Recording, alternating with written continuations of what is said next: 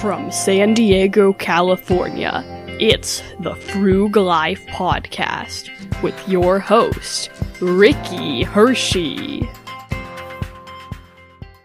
Welcome to the Frug Life. Today we are going to talk about zero based budgeting. I saw a post on Instagram that said something along these lines Zero based budgeting is a way of budgeting where your income minus your expenses equals zero. With a zero based budget, you have to make sure your expenses match your income during the month. That way, you're giving every dollar that's coming in a job to do. Now, personally, I think this explanation of zero based budgeting is dumb. And that specific example came from DaveRamsey.com. I'll include a link below. But when they say the word expenses, they're meaning it pretty loosely. So it can be investing money or putting it in a bank account or something like that counts as an expense. And really, if you are doing that though, that's just the, the standard for a budget, right? I mean, a budget that has money that you don't know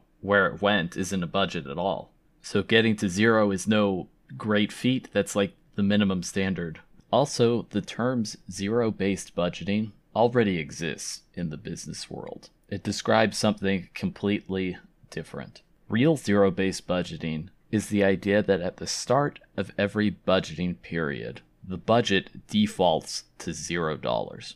So, for example, in a home budget, food for February may have been $140. The next month, in March, it defaults to zero. And then starting from zero, we calculate what the budget should be for the month. For instance, if we spend $5 a day in food, we would times 31 days times 5 to get a budget of $155 for the month. And then you would continue this process for each account, starting at zero and adding items category by category.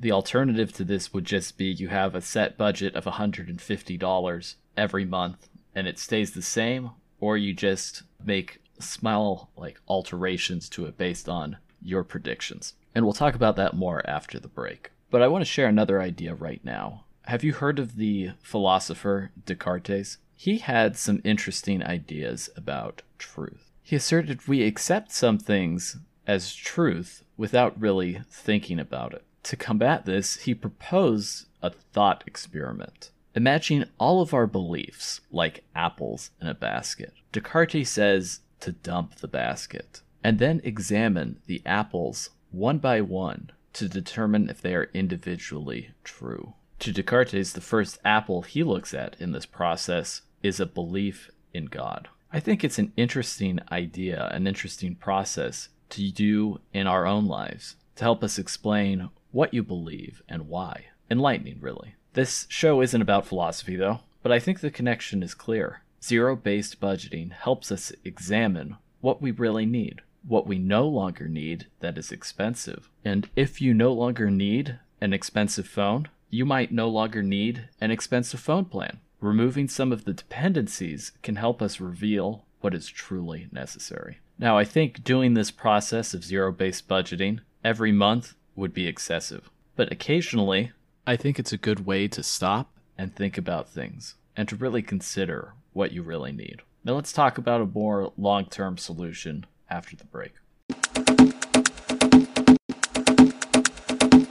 Alright, welcome back. So I think in most situations, just setting a base budget and making tweaks to it is a much simpler approach. If you don't have a budget of any sort, I recommend making one. If you are struggling financially, you need to see the whole picture to make improvements. So I would start by recording what you spend in a given month. Personally, I do this in Google Sheets, and by me, I mean my wife does it. She enjoys categorizing the expenses, and I don't. I would probably use an automatic tool, but my wife likes it. In either case, though, starting with a spreadsheet, a simple spreadsheet, is a great place to start, as it helps you have a very granular view of your budget. Now, after the first month and you've recorded some historical information, you have a baseline for your budget. So you can use your historical costs as your budget for the future. And you probably want to make some tweaks to it, right? You can see that maybe you spent too much in one area, maybe you ate out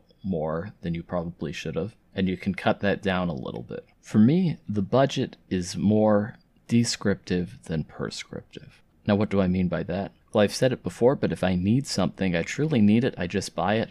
Like, if I didn't budget for a car repair and my car broke down, well, I'm going to pay for that.